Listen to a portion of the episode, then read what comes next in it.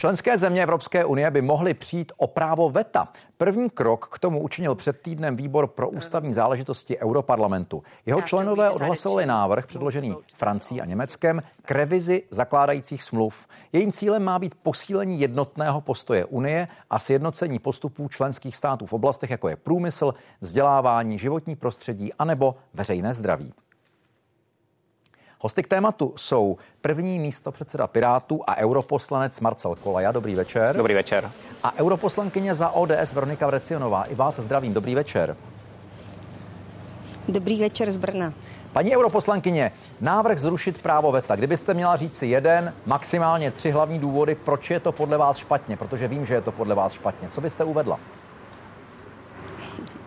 No, já jsem pevně přesvědčená, že teda doufám, že k tomu nedojde. Jsem přesvědčena o tom, že si právo veta máme zachovat, protože prostě takové podobné organizace, jako je Evropská unie, týká se to například NATO, tak vždycky právo veta si nechávají a je to proto, aby prostě ta většina v některých věcech nepřehlasovávala menšinu kvalifikovanou většinou a tady zrovna v případě například zahraniční politiky, bezpečnosti nebo daňové politiky já to považuji za nesmírně důležité, aby si o tom jednotlivé členské státy rozhodovaly sami. Proč je, pane europoslanče Kolajo, z vašeho pohledu naopak dobré, aby Česko nebo jakákoliv jiná evropská země nemohla některé návrhy vetovat? Tak ono je potřeba říct hlavně to, že v drtivé většině oblastí se jednomyslnost v Radě Evropské unie nepoužívá. Tam se používá kvalifikovaná většina.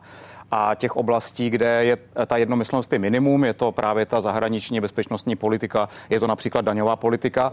A já si myslím, že i v těchto oblastech je potřeba přejít právě na nějaký typ většiny, třeba kvalifikovanou většinu. A to z toho důvodu, že i to veto je velmi často zneužíváno. Typicky Viktorem Orbánem, určitě si to diváci pamatují v poslední nedávné době ohledně sankcí. My nemůžeme pomáhat Ukrajině dostatečně tak, jako bychom chtěli, protože Viktor Orbán to blokuje. A to mně přijde jako velmi pádný důvod, proč bychom se měli tohoto zastaralého systému zbavit. No, paní poslankyně, nejsme opravdu v situaci, kdy v závažných věcech může kdokoliv, a nazveme ho teoreticky třeba Viktor nebo třeba teoreticky Robert, opravdu zablokovat zbytku Unie jakékoliv skutečně závažné rozhodnutí?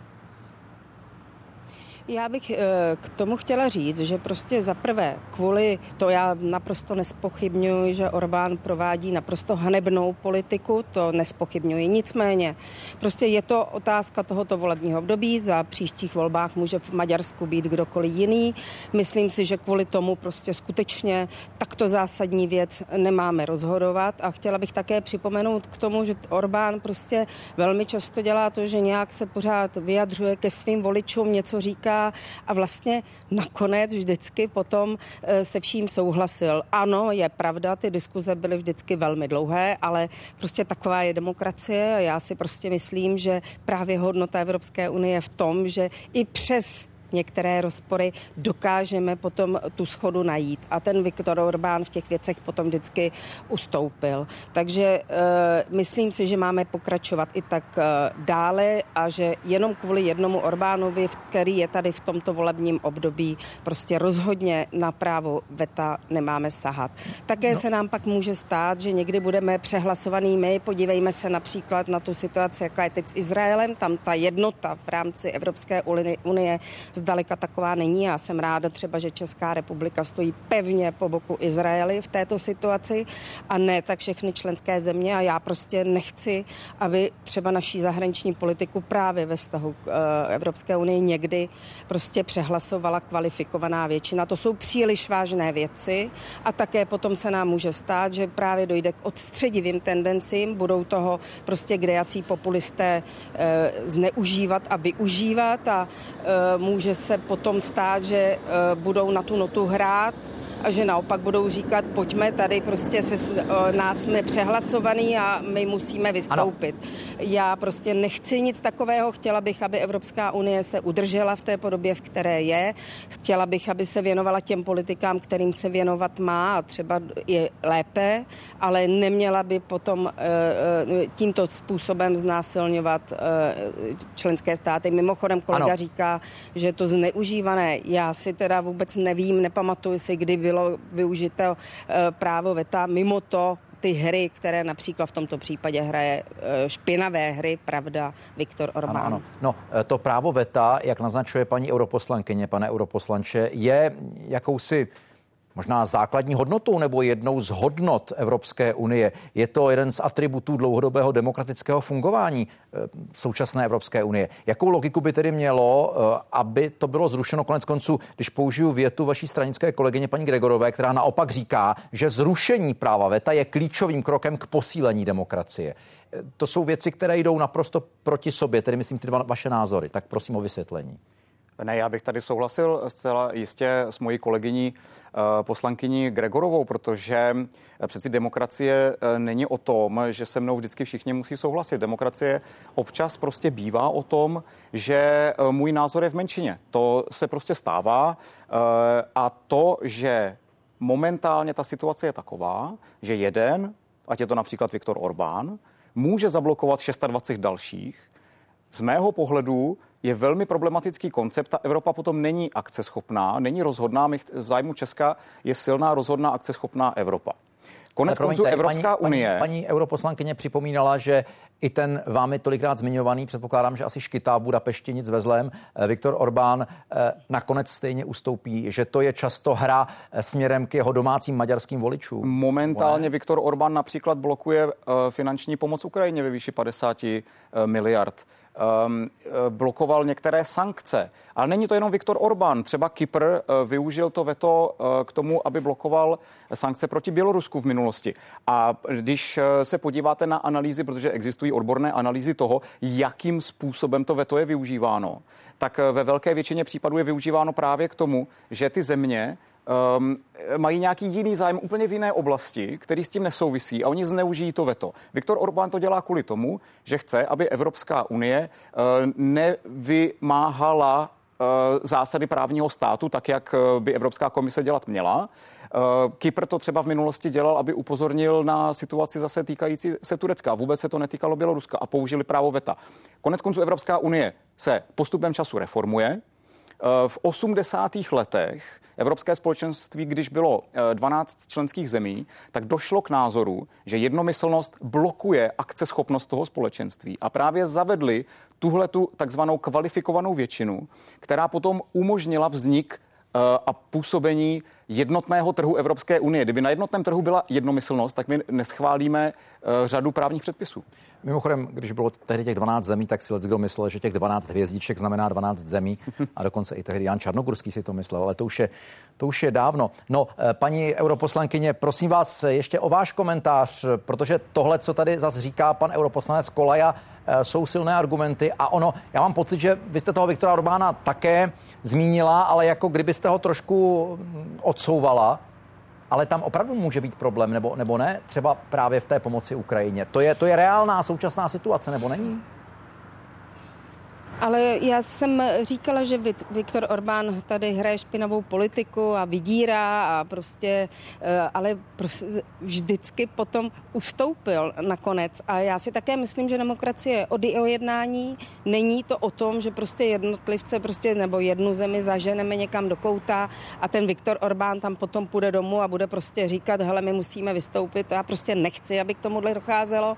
Je to pravda někdy dlouhé, ale Evropa je společenstvím národních států, není to federace, není to jeden superstát a já jsem přesvědčená o tom, že prostě jednomyslnost, alespoň v těchto klíčových oblastech, nám prostě tady zaručuje to, že si budeme moci zachovat a teď já jsem dávala zase ten příklad s tím Izraelem prostě a může takových případů do budoucna být daleko více, kdy já jsem opravdu si myslím, že právě ta jednomyslnost nám tady je to jakási pojistka prostě proto, že většina, prostě kvalifikovaná většina by velmi často mohla zahnat některé státy do kouta. No, mimochodem ještě k téhle věci tedy poslední otázka, jakou dáváte nejprve vy, paní Vrecionová, tomu návrhu výboru pro ústavní záležitosti Europarlamentu šanci. Není už teď jasné, že velkou šanci uspět nemá, a pak si člověk klade otázku, proč vlastně tahle bouře vlastně ve sklenici vody. Ano, pardon. Ano, je to bouře ve sklenici vody, jako prostě to přijal jeden výbor.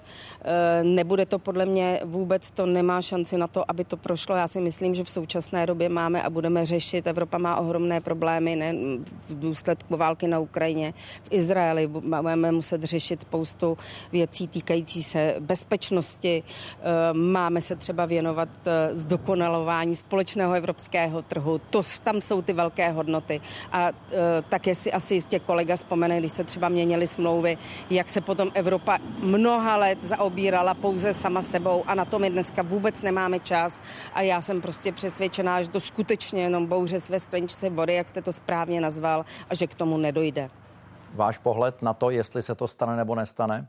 Konec konců ono to je politické téma, nedávno to na začátku října, tuším, zmiňoval i český prezident. Je to velmi politické téma, v Evropě už se řeší velmi dlouho.